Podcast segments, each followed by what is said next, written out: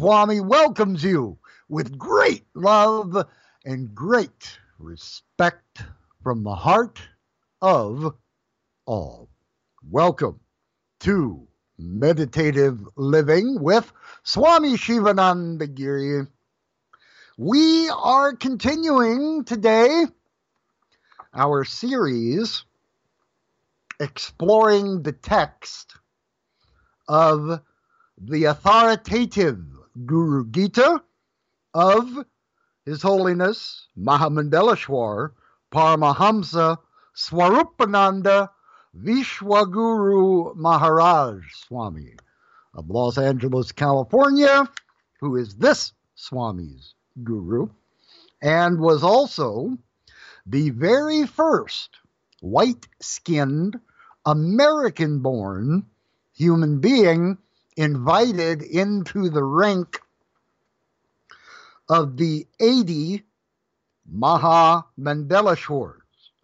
By now there are 80 of these humans, and by definition, a Mahamandaleshwar is a theological authority, the weight of whose stance in any matter is second only within Sanatana Dharma, second only to the four Shankaracharyas. Thus, this is truly the authoritative position on the ancient text called Guru Gita. This book was put together in a combined effort. The translation was done by Acharya Padma Nagendra from the Sanskrit into English. The commentary and the overall course of the project was carried out by Swami Anantananda Giri, and both of them worked very carefully under the direct supervision of whom we, who are his initiates, refer to as HH. Uh, It's just quicker to type and say that than His Holiness Mahamandaleshwar Paramahamsa Swarupananda Vishwaguru Maharaj Swamiji. So he saves us some, some breath and typing by just allowing us to refer to him as HH. But let us get into our presentation for today. We're going to begin with, well, first, before we go to a verse, allow this Swami to once again explain that if this is the first you're hearing in this series, you really ought to go back to the archives at www.type1radio.com. That's the numeral one, not the spelling. Type1radio.com.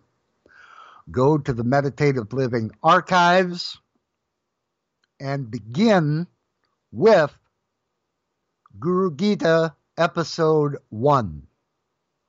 That will serve you far better than jumping in midstream. Okay? Now, what is going on in the text, the ancient text of Guru Gita itself? Well, here's what's going on Shiva and his wife, Parvati, are having a conversation. She saw Shiva teaching a group called the Shapta Rishis, the seven first students assigned by Shiva to go out and teach yoga. Now, Parvati had already become enlightened and liberated directly by Shiva's teachings and her own practices under his supervision. So she wasn't really, you know, informed of a lot of the theoretical things and and a whole lot of the details and stuff that, you know, weren't particularly useful for her. But she comes by and she sees Shiva sitting and giving discourse or satsang, which means communing with truth to the Shapta Rishis. And he's going off into all this, all this stuff that she never heard anything about. so she's quite curious. And she asks Shiva, why, what's going on here? This wasn't what I did. So she then asks Shiva, how does a human being become like you. And this pleases Shiva greatly because no one had ever asked him that question before. they ask him for stuff and, you know, all that sort of thing, but no one had ever asked this particular question. So that's how the conversation, which is the Guru Gita ancient text, begins. Now, we will go into verse or shloka 208. Shiva says, now, okay, before starting at this point, it could be a tad confusing, but what Shiva is explaining throughout this entire text is how the guru student relationship works and how it is that one who has attained enlightenment and liberation assists someone else to the very same result. So, in this, you're going to hear Shiva refer to Guru a lot. You have to be able to discern yourself when Shiva is speaking of the eternal one from which everything comes and to which everything returns, that guru, or the living embodied human who is tasked with the function of guruing, which is assisting others to accomplish that full, complete state of consciousness. Or sometimes speaking of bad gurus, the ones everybody worries about, that's going to steal your money, make you have sex, you know, stuff like that. Okay, they exist too. But in this shloka or verse number 208, Shiva is speaking directly to the source of all. And Shiva says, O Lord, I bow to your lotus feet, which are always thought of by the seekers of liberation with their entire being, intellect, mind, sense organs, breath, and speech, in order to obtain release from the effects of their actions. Now, in the next verse, speaking to Parvati, Shiva says, O Devi, I will tell you what can be achieved by this understanding, which is beneficial to the world. One should renounce the worldliness from their mind. The commentary. Shiva is about to detail the outcomes of various levels of understanding, beginning with the highest and describing various general benefits of repeating the Guru Gita, which is a practice in and of itself. Some shlokas detail the magical correspondences of various types of seats based on their material and color. The list of correspondences continues to detail various directions that the practitioner can face. All of these considerations promote varying outcomes. There is also a list of more general benefits, both worldly and spiritual, of repeating the Guru Gita as a practice. There is a description of all the places that are appropriate for one to repeat the Guru Gita. And there's another brief list of seats of specific colors and the specific outcome promoted by each. Now, this is the most, some of the most esoteric of what is given as secret or hidden knowledge in Guru Gita. These effects and what ways one may use in order to gain the varying effects. Returning to the commentary.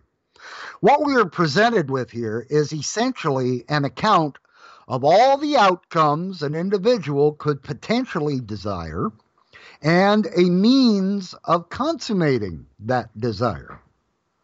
The entire spectrum of human motives is represented here, from those that reflect a relatively diluted perspective, that being an ignorant person one who just does not yet know. Two, those that are indicative of a very high degree of illumination or enlightenment, or at least a desire to reach that point. The reader here is instructed in how to rid the mind of delusion, rise above the law of cause and effect, and realize the peace of the self. That's with a capital S.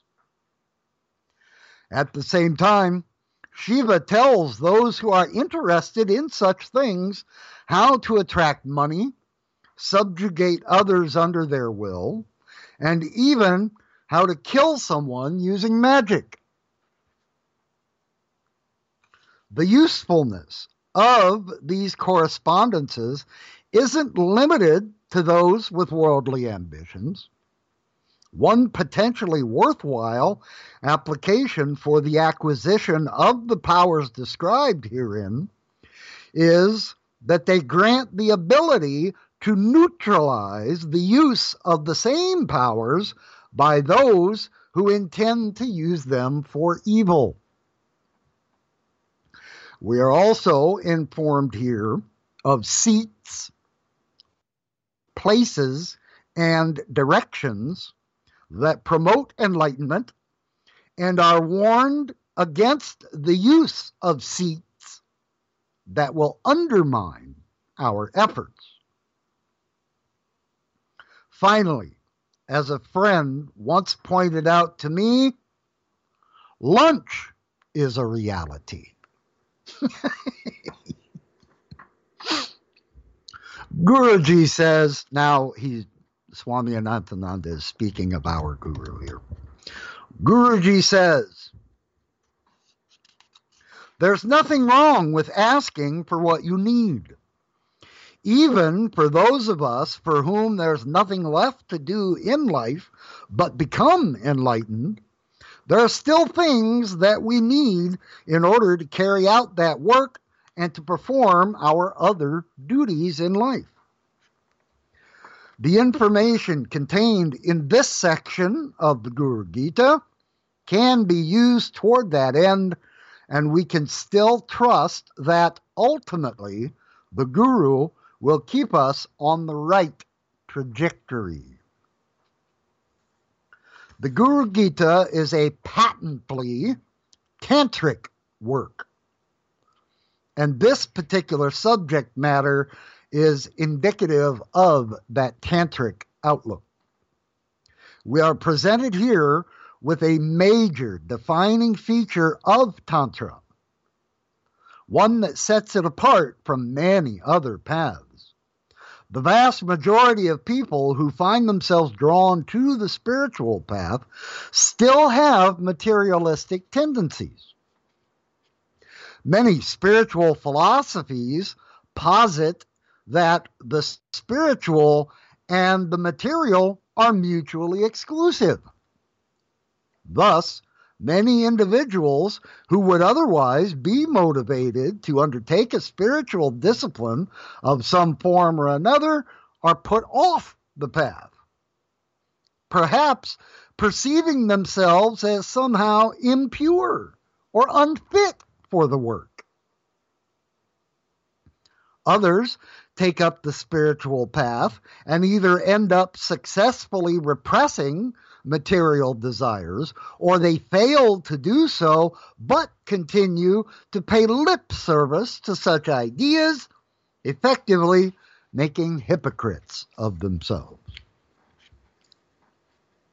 Tantra welcomes, embraces, and accommodates the individual at whatever degree of maturity they exhibit upon taking up the discipline. It offers technologies designed to help the individual satisfy material wants and needs, whatever they may be. Simultaneously, they engage in whatever spiritual practice they are capable of performing, effectively purifying the individual of their materialistic tendencies in the process. According to the Tantric outlook, there is no difference between the sacred and the mundane, the pure and the impure, the holy and the profane. Since there is nothing that is not Shiva, to harbor such distinguish, uh, distinctions is to entirely miss the big picture. As such, even one's base tendencies can be transmuted into something that promotes the expansion of consciousness. Having said all that, actions stemming from delusion, which would be those motivated by fear, anger, greed, jealousy, pride, lust, etc., are going to have consequences no matter what.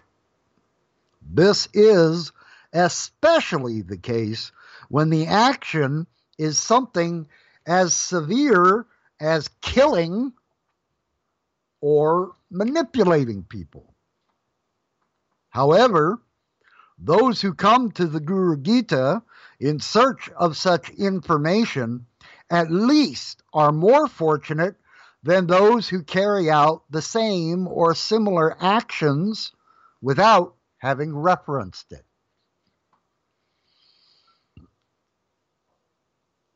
It is the killer who kills. The means are just a tool.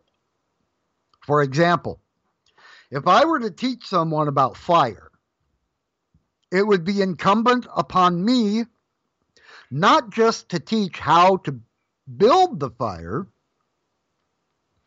how to use it to keep warm, and how to use it to cook food.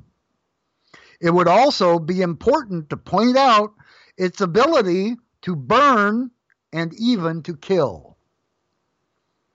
As with fire, magic is a tool that can be used for better or for worse. The outcome is dependent upon the intention of the one using the tool.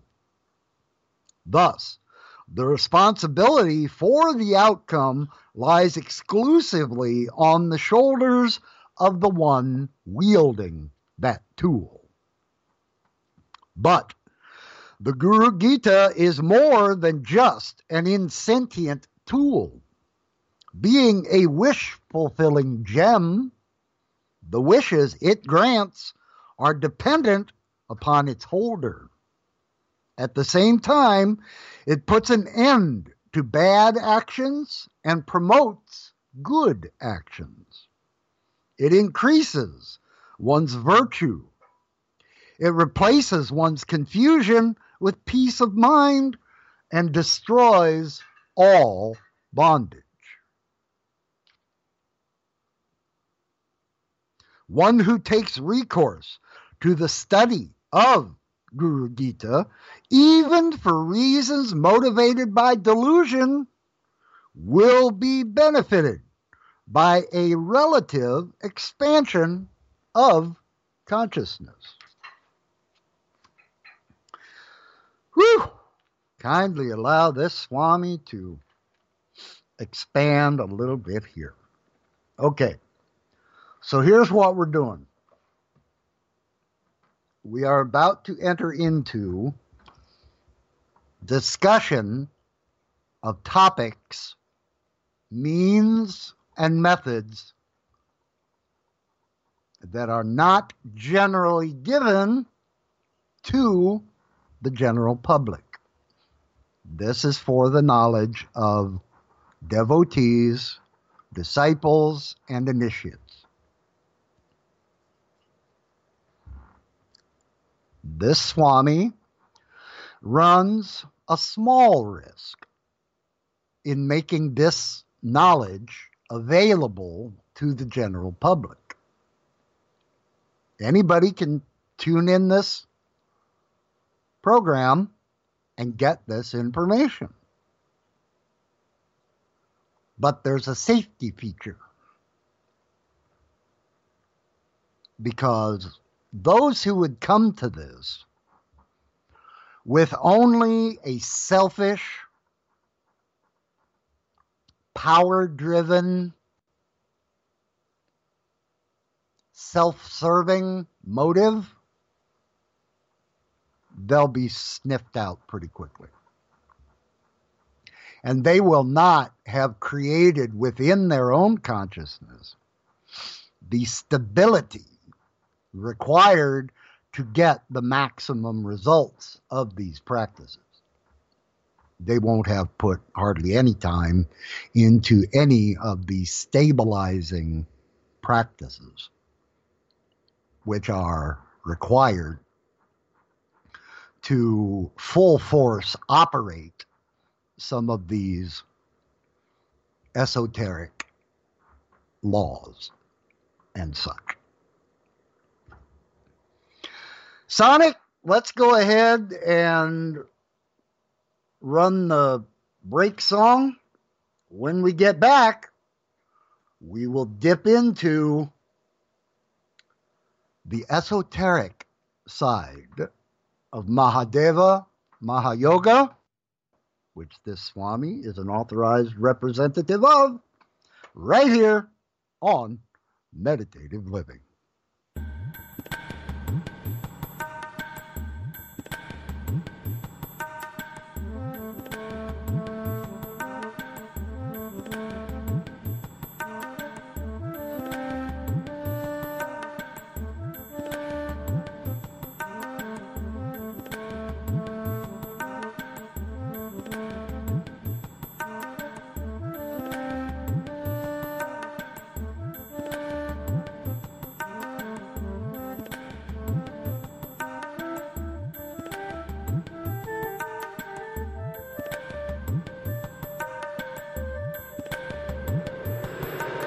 ॐ नमः शिवाय शिव शिव ॐ नमः शिवाय शिव शिव ॐ नमः शिवाय शिव शिव ॐ नमः शिवाय Shiv Shiv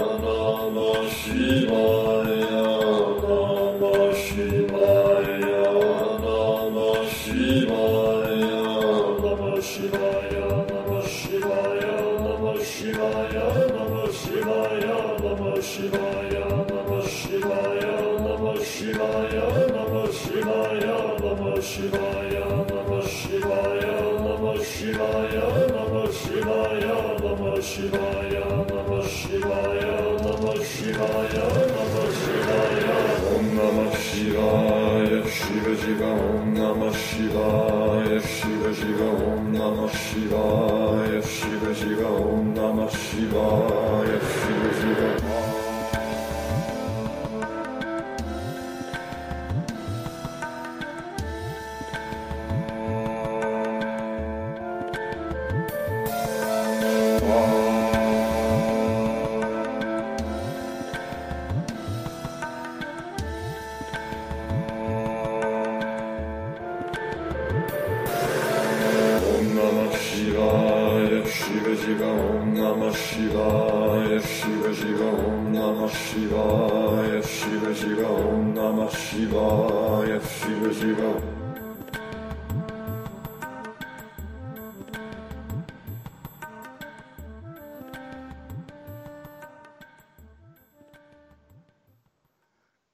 Namaste and blessings. Welcome back to Meditative Living with Swami Shivananda Giri.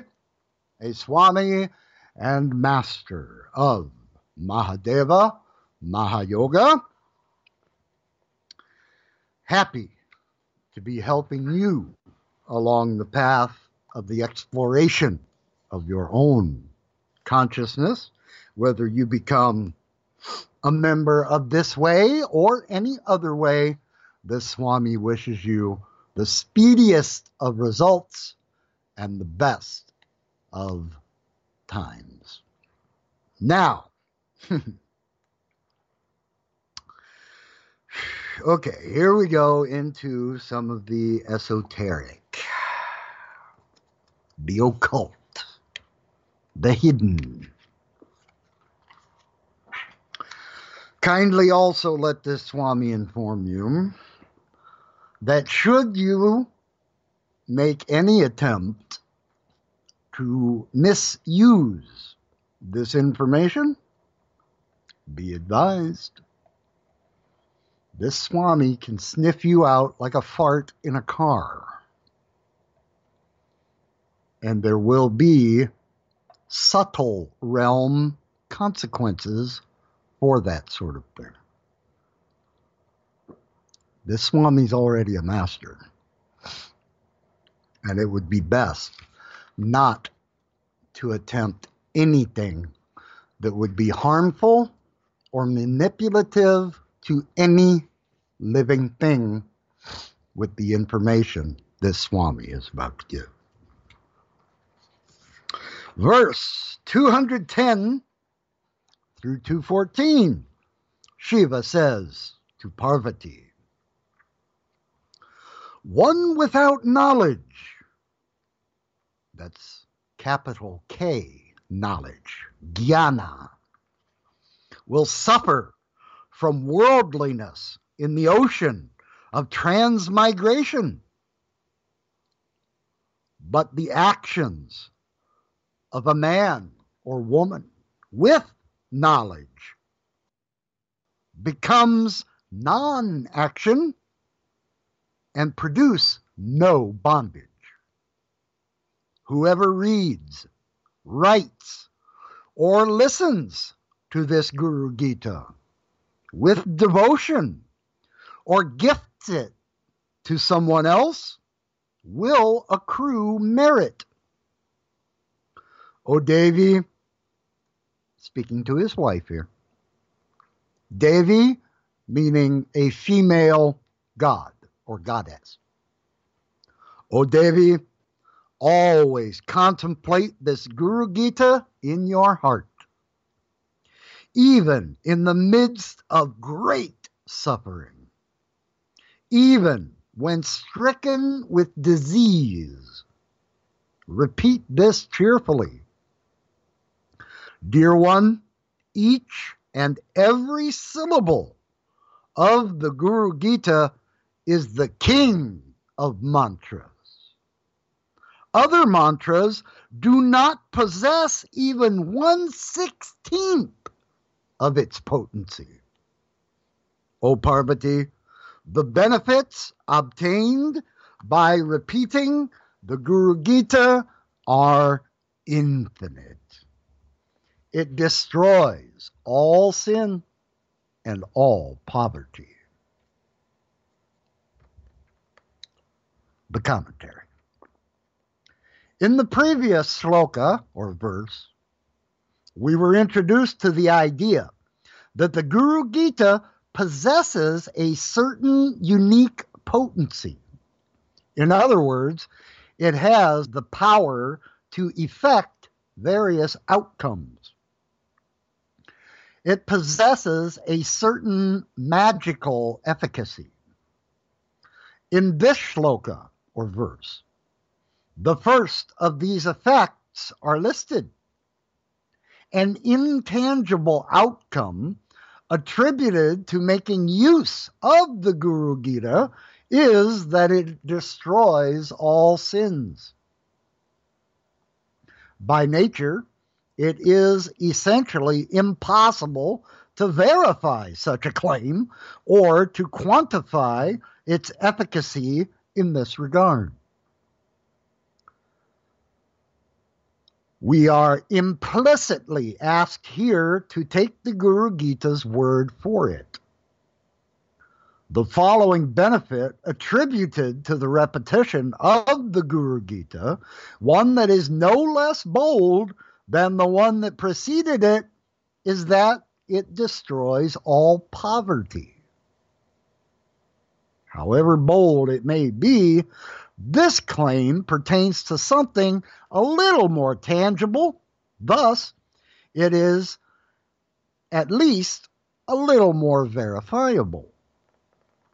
Any influx of wealth at any level following the adoption of the Guru Gita as part of one's practice should at least serve to help corroborate the validity of the claims presented here and those like it.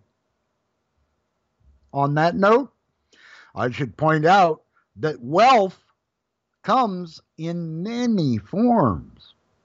Money is an obvious example, but wealth is not limited to cash.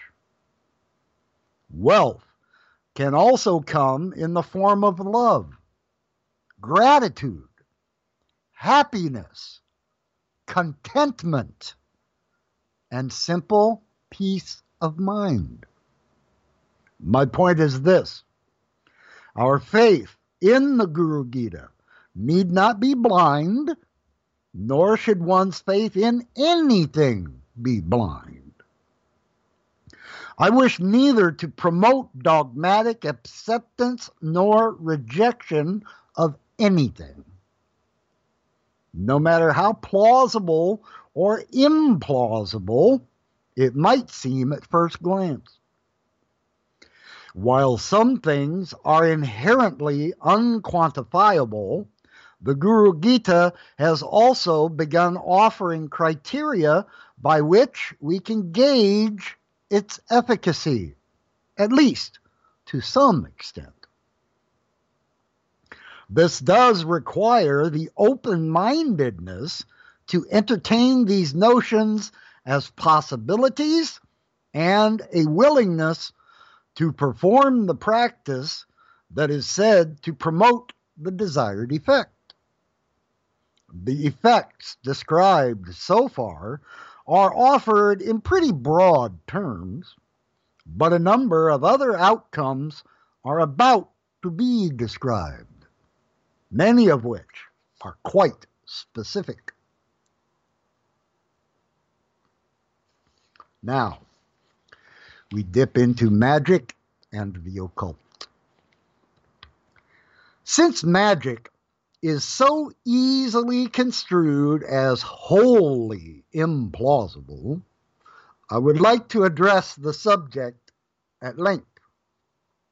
When I use the word magic, I'm referring to the act of influencing reality via the agency of one's intent. The magician often takes recourse to the utilization of certain occult principles to aid in this work. Occult is simply a Latin word that means secret or hidden. A Swami is technically an occultist because he or she has some degree of insight into the great mystery. If he or she does not, it is at least something he or she is actively pursuing.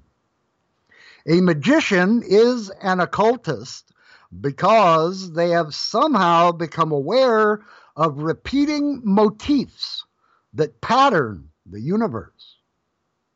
People throughout the ages have become aware of these patterns through dreams, visions, epiphanies, observation, both casual and via scientific instruments, trial and error, and by scientific experimentation. By grouping together elements who have some meaningful, albeit hidden, relationship and which also relate to the goal, the intention is strengthened, magnified, and sent into the universe. Since we live on a sphere, or perhaps a toroid, as some have speculated, whatever we put out is destined to return. To become a magician is to simply make that relationship of cause and effect more conscious, allowing us to better nurture the conditions that will foster desired outcome. Let's talk techno wizardry. Let this Swami get a drink first.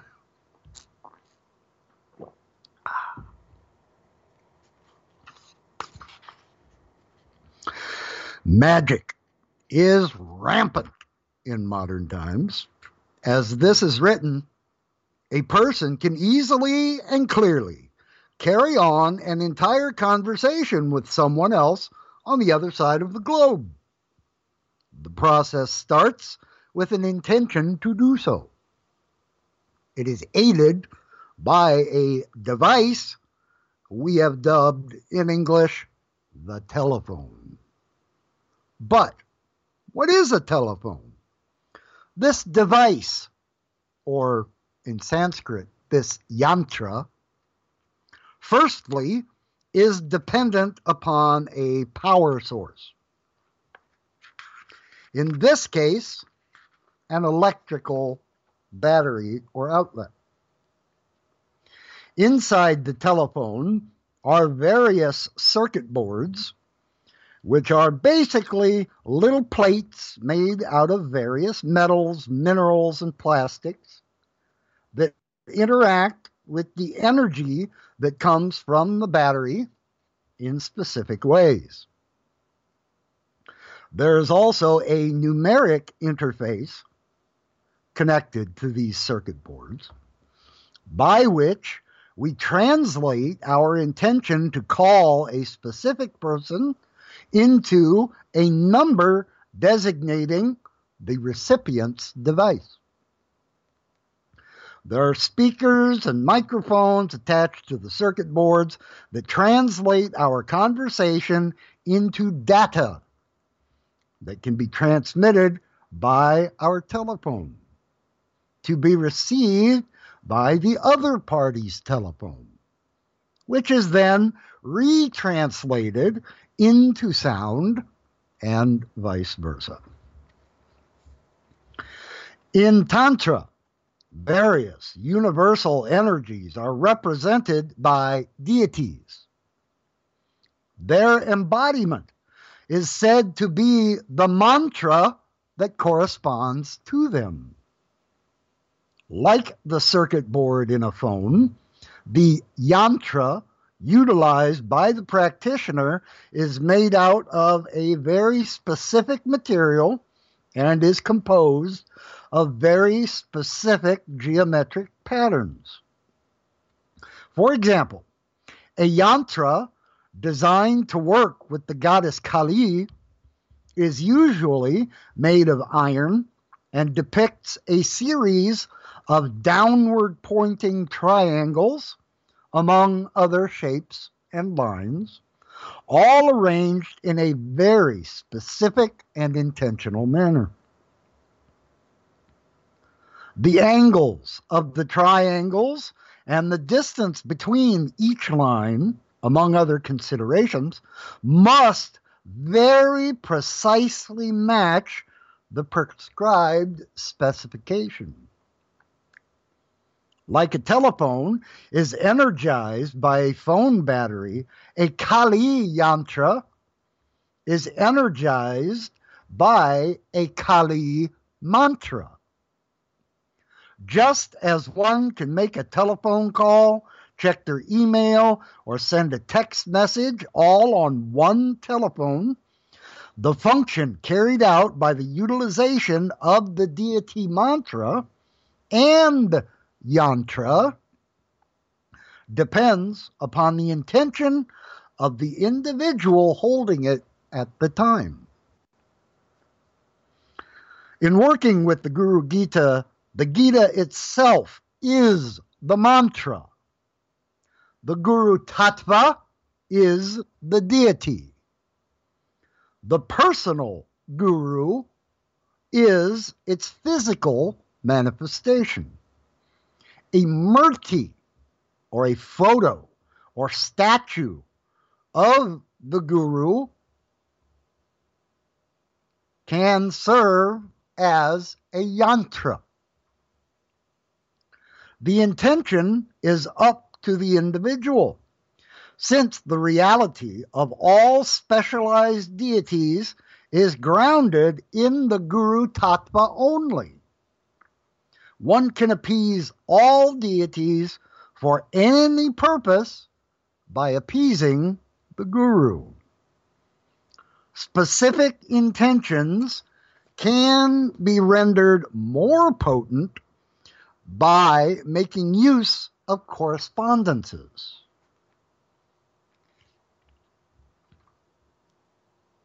We have alluded to the law of correspondence in the preceding section and in the commentary following Shloka 209. As touched upon previously, these are the external aids to the yogi or the magician.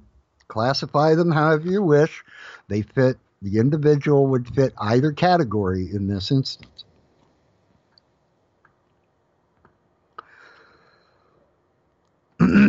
These are the external aids to the intention to effect a desired outcome within the environment.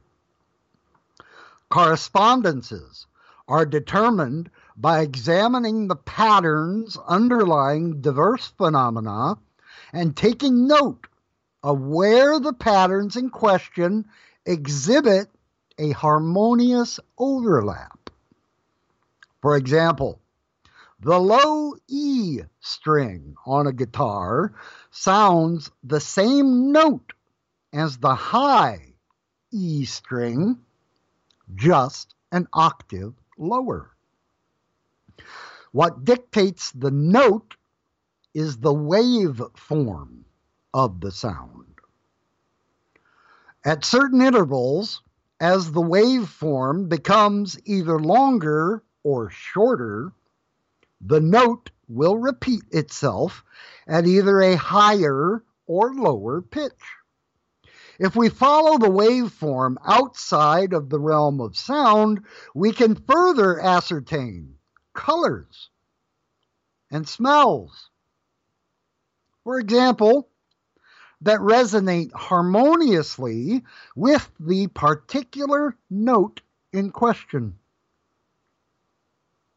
Thus, correspondences themselves are tools that a yogi or a magician can make use of to completely immerse their sensory experience in that which harmoniously resonates with their goal.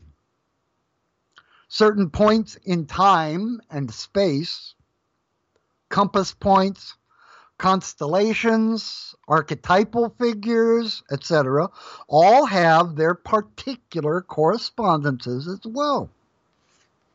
We're only scratching the surface here. Everything that exists is interrela- interrelated in this way. My goal is simply to make the concept of these correspondences itself clear. As illustrated in discussing the example of the telephone, these sorts of connections are not the exclusive domain of magic ritual, as people might tend to conceive it. All such technological advances fall squarely within the dominion of these connections. What is technology if not an icon of man's harnessing nature and directing it toward his will? Music and all other art relies upon these connections themselves. Its ability to translate these connections into something visceral is the sole appeal of art. Even when we speak and write, we are making use of patterns, and in the case of writing, we are using their symbols.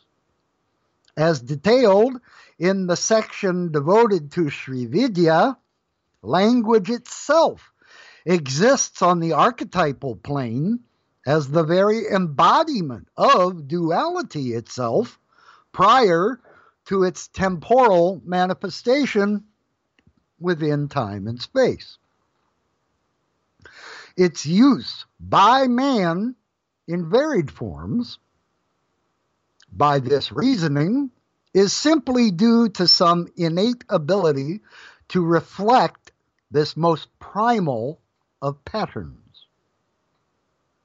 In short, we are all magical creatures, and we are all manipulators of this patterned universe of ours in one way or another, whether we know it or whether we do not. Each of us is a magician in his or her own right. As interconnected as we all are to each other, two dimensions not ordinarily perceived, and to this earth we find ourselves upon, it behooves us to ask what we want our net impact to be. It is preferable to participate in our relationship with the self, with a capital S, because that's all that all this is at the end of the day. It is best to participate in a conscious manner rather than an absent minded manner. The hierarchy of paths and desires. There is nothing that is not God. First, inquire into and fully realize the nature of the self, with a big S, that is your most essential nature. It is beyond the sphere of the body mind complex. It is the pure, unconditioned consciousness that is the witness of all activities and appearances, yet is completely untouched by them. This enlightened self is always already the case. The only subjective, excuse me, the only objective of the spiritual path should be to find out that this is so. Can you perceive this now? Try to see this before embarking upon any other path.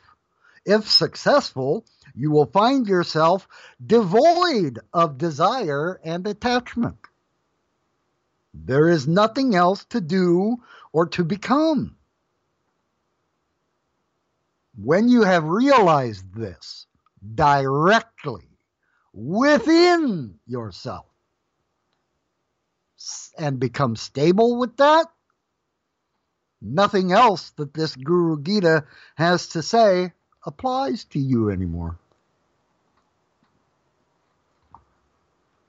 If you fail to see this presently, but your sole desire is to do so, to carry out the practice detailed by the Guru Gita without harboring any other motive will bring you to this most noble and worthwhile of goals most expeditiously.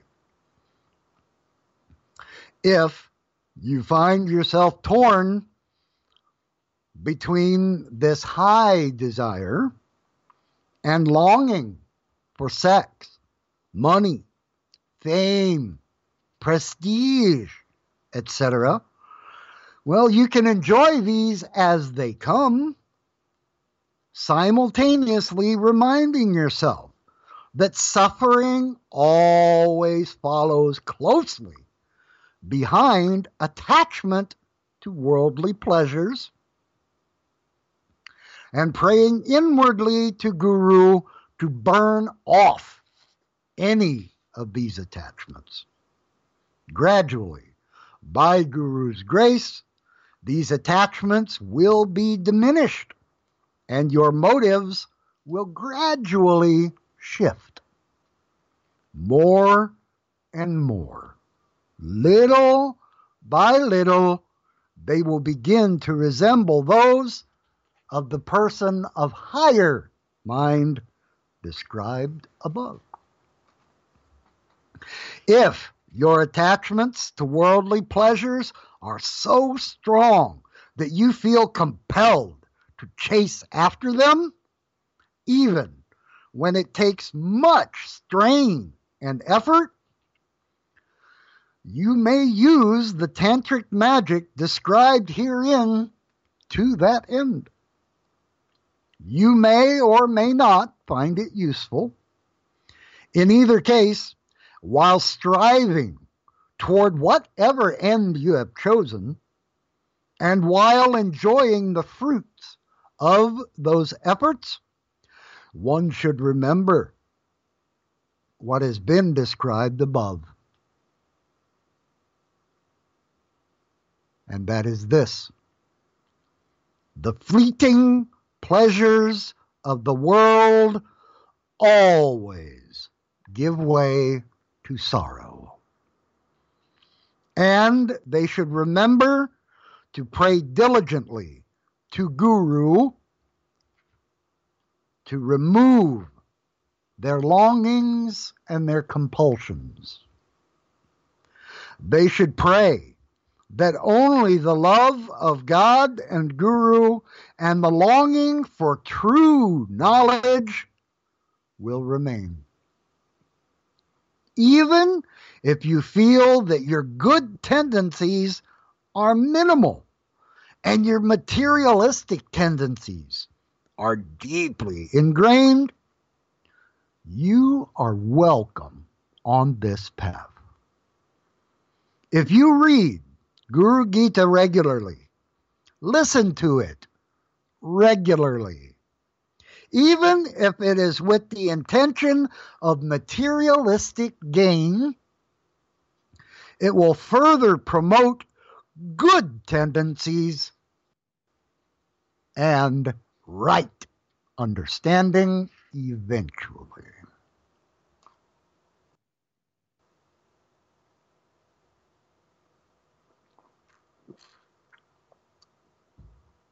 Well, if this Swami has ever come to a more natural place to end an episode, here we are. Please allow this Swami to thank you for allowing this Swami and the knowledge this Swami holds to be a part of your existence. Next week, we will get much deeper into the Guru Gita, beginning with verse 215. Just as a little tease, I'm gonna I'm gonna share this little verse with you before we leave. Repetition of the Guru Gita is the destroyer of untimely death.